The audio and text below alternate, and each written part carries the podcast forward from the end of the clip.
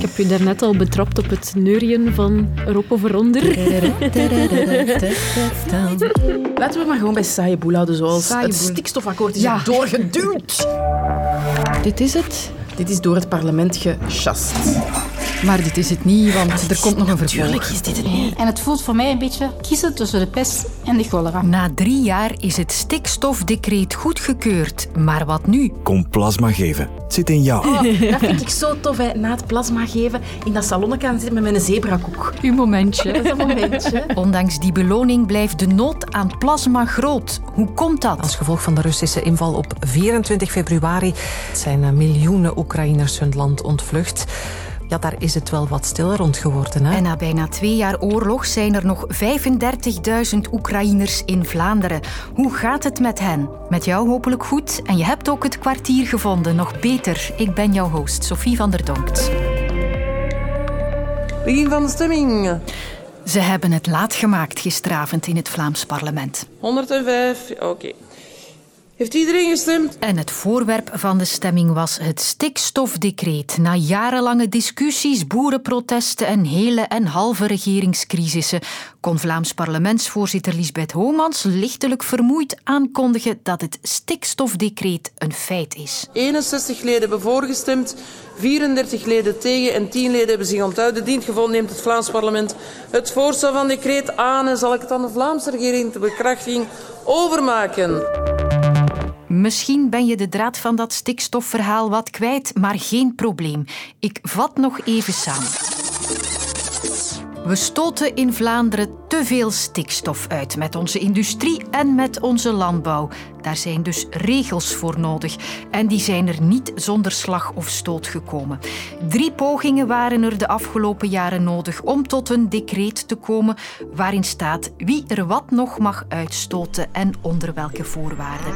En dat decreet is gisteravond dus goedgekeurd door het Vlaams parlement. Een mens zou dan denken, oef, we zijn er, maar Lonne van Erp van onze politieke redactie zet mij meteen met twee voetjes op de grond. We zijn er en we zijn er niet. Er is een stikstofdecreet, er is wetgeving. En in theorie kunnen we nu verder. De vraag is, gaat die wetgeving overeind blijven? Dat is eigenlijk de vraag van 1 miljoen. En Lonne kan nu al zeggen welke hindernissen er opdoemen aan de horizon. Ja, er was dat heel kritische advies van de Raad van State aan het begin van de week, die eigenlijk zegt, ja, wat er nu op tafel ligt, daar zijn een hoop juridische problemen mee. Die ook zegt dat de kern van dat stikstofdecreet, de manier waarop er vergunningen verleend wordt, dat dat eigenlijk niet klopt. Ze vinden ook dat het stikstofbad eerst leeg moet voordat er opnieuw stikstof bij kan komen. Dus ze willen eigenlijk een strenger stikstofbeleid. Kan niet, zegt de Vlaamse regering. Ze leggen het naast zich neer. Maar dan is de vraag natuurlijk, wat gaat er gebeuren als die wetgeving aangevochten wordt? De Boerenbond heeft al aangekondigd dat ze naar het grondwettelijk hof zullen stappen. En ze kunnen dat nu gewoon doen met dat advies van de Raad van State in de hand en zeggen, kijk eens, hier zijn juridische problemen mee. Dus de vraag is, als er naar dat grondwettelijk hof gestapt wordt, gaat het grondwettelijk hof die wetgeving dan laten bestaan of gaat ze die vernietigen of een deel daarvan? Ik denk dat de Vlaamse regering een, eh, een risicootje genomen heeft eigenlijk. De regering weet dat ook, hè? maar zij hadden zoiets van. Het is beter dan niets, denk ik. Ehm, het moest erdoor om een vergunningenstop te vermijden. Dat is in elk geval de redenering die je dan bij de meerderheid hoort. We moeten nu op zijn minst een wettekst kunnen neerleggen om, te, om ervoor te zorgen dat er nog vergunningen verleend kunnen worden in de nabije toekomst. Dus het is een oplossing op korte termijn. De vraag is wat het zal geven op lange termijn.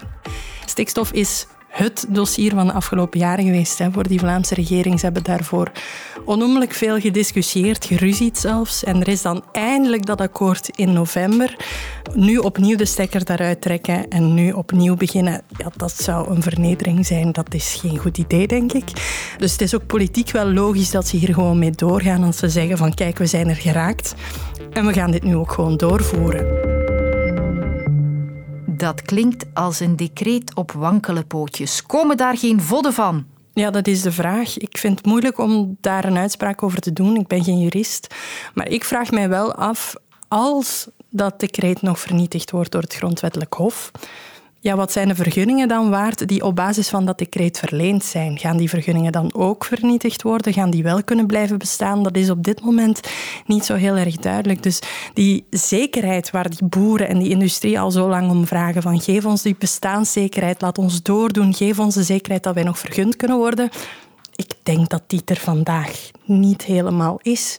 Dus dat is een beetje het, het wrangen aan die situatie. Ze wilden een decreet om die rechtszekerheid te bieden.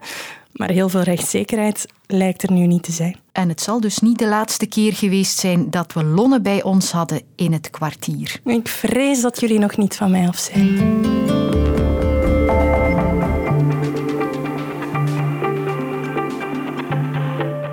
En we zijn klaar voor de prik. Dus je hangt aan de machine, op dezelfde manier dat je bloed geeft, maar je hangt daar wel uh, 40 minuten aan.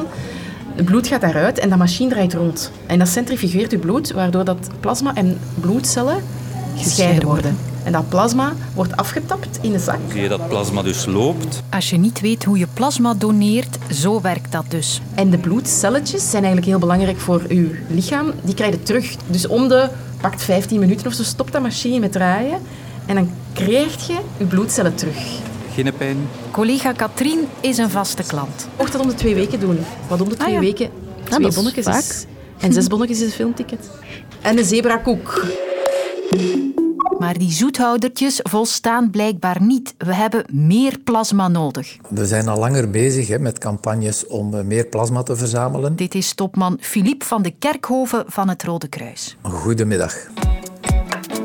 Waar hebben we dan al dat plasma voor nodig? Plasma wordt gebruikt voor een tweetal grote toepassingen in de geneeskunde. Het eerste is het plasma op zichzelf, wat we toedienen onder de vorm van een transfusie, bijvoorbeeld bij patiënten die een eh, uitgebreide brandwonde hebben opgelopen. En daarnaast wordt plasma ook gebruikt als grondstof om er medicamenten uit te halen. Dat zijn de twee grote toepassingen waar wij plasma voor nodig hebben. En daar is dan meer vraag naar? Dus de stijgende nood aan plasma wordt verklaard door twee factoren. En dat is dat er in de geneeskunde meer en meer nieuwe indicaties zijn voor het gebruik van plasma, waardoor het verbruik in onze landen, in de westerse landen, toeneemt.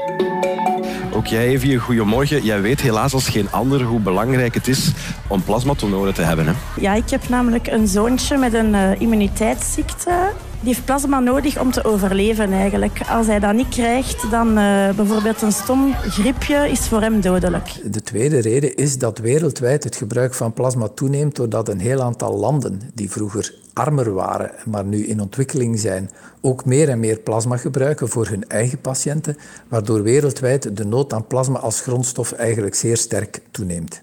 En dat voelen we ook hier, want ik hoorde dat wij nu zelfs plasma moeten invoeren uit de VS.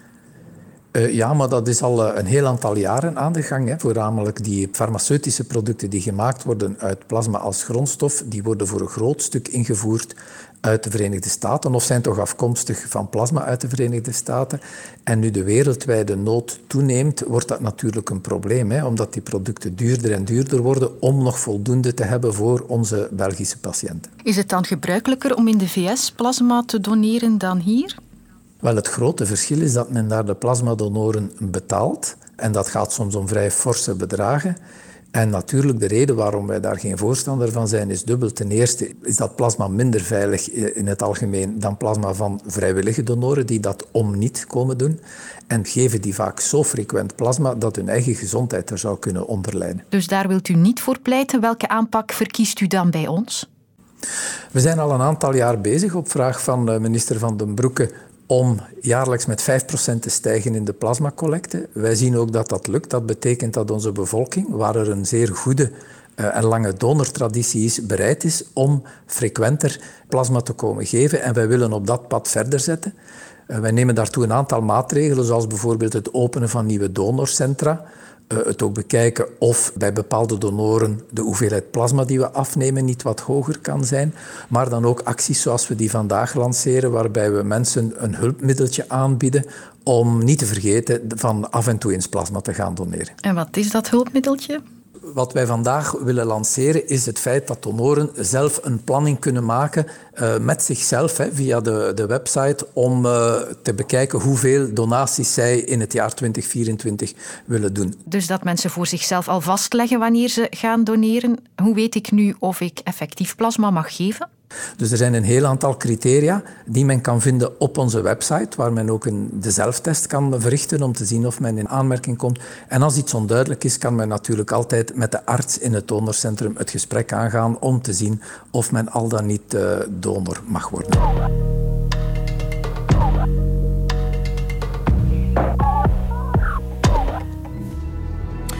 Wat de wereld vreesde is gebeurd. Rusland is een grootschalige invasie van Oekraïne gestart over land en vanuit de lucht. Het is de grootste aanval van één land tegen een ander land in Europa sinds de Tweede Wereldoorlog. Dit is al bijna twee jaar geleden en de oorlog in Oekraïne is nu een uitputtingsslag geworden.